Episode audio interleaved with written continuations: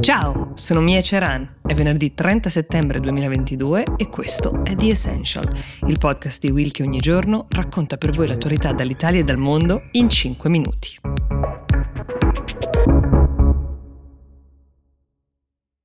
Sono giorni che parliamo delle code chilometriche che si formano per uscire dalla Russia. Una parte di chi figura in questo elenco di 300.000 riservisti che potrebbero essere chiamati in ogni momento al fronte dal Cremlino sta cercando di scappare. Lo fa via aereo, eh, però i prezzi dei biglietti, come vi ho raccontato, sono fuori controllo e quindi l'opzione di mettersi in macchina e andare sembra la più plausibile. Tra le mete più immediate c'è la Finlandia che, come sapete, con la Russia condivide un confine lunghissimo di quasi 1300 km, ma da ieri, a mezzanotte, il paese europeo ha deciso di fare quel che già hanno fatto Polonia, Estonia, Lettonia e Lituania, cioè chiudere i propri confini ai cittadini russi.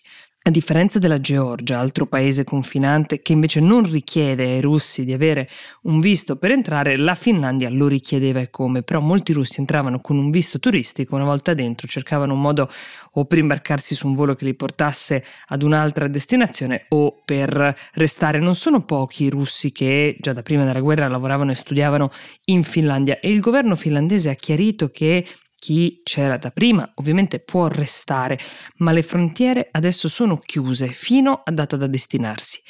Pekka Haavisto, che è il ministro degli esteri finlandese, ha spiegato che la pressione sui confini si era fatta ingestibile, si era creato anche un tema diplomatico, magari con altri partner della Finlandia, dal momento che così tanti cittadini russi venivano ospitati sul suolo finlandese. Anche l'Unione Europea qualche settimana fa ha annunciato che, come poi ha fatto, avrebbe reso più difficile e soprattutto più costoso per un cittadino russo ottenere un visto, eh, sospendendo di fatto un accordo che esisteva tra Unione Europea e Russia che invece favoriva la circolazione.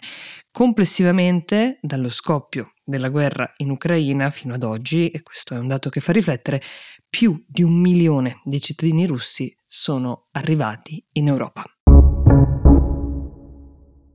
Forse non tutti sanno che l'Australia, che storicamente è considerato uno dei paesi industrializzati che più inquinano al mondo e che meno si sono impegnati finora per promettere di cambiare la propria politica, di ridurre le proprie emissioni, Dall'Australia proprio arriva una notizia sorprendente, cioè l'impianto a carbone più inquinante di tutto il paese, la Loy Young A-Power, che aveva annunciato la propria chiusura definitiva per il 2048, chiuderà invece entro il 2035. Per darvi la misura dell'impatto ambientale che questa decisione avrà, vi basti sapere che questo impianto a carbone da solo è responsabile di più del 3% delle emissioni dell'intero paese, con 16,6 milioni di tonnellate tonnellate di gas serra emessi solo nel biennio 2019-2020.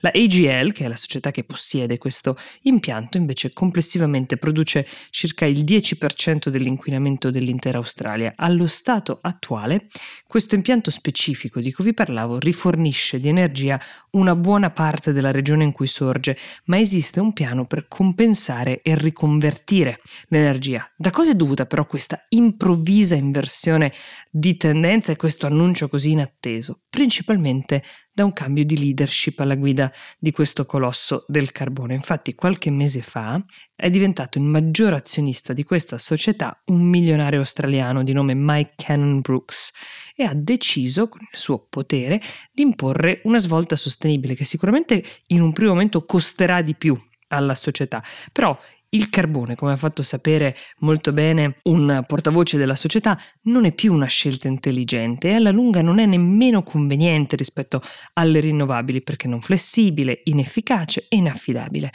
Anche il premier attuale australiano Anthony Albanese sembra avere un passo molto diverso. Infatti, per la prima volta in molti anni sta cercando di togliere l'Australia dalla lista nera dei paesi meno proattivi in una svolta sostenibile, promettendo entro il 2030 di ridurre le emissioni del 43%. Considerate solo che il suo predecessore, Scott Morrison, si era impegnato per ridurle solo del 26%. The Essential per oggi si ferma qui, io vi do appuntamento domani e vi auguro una buona giornata.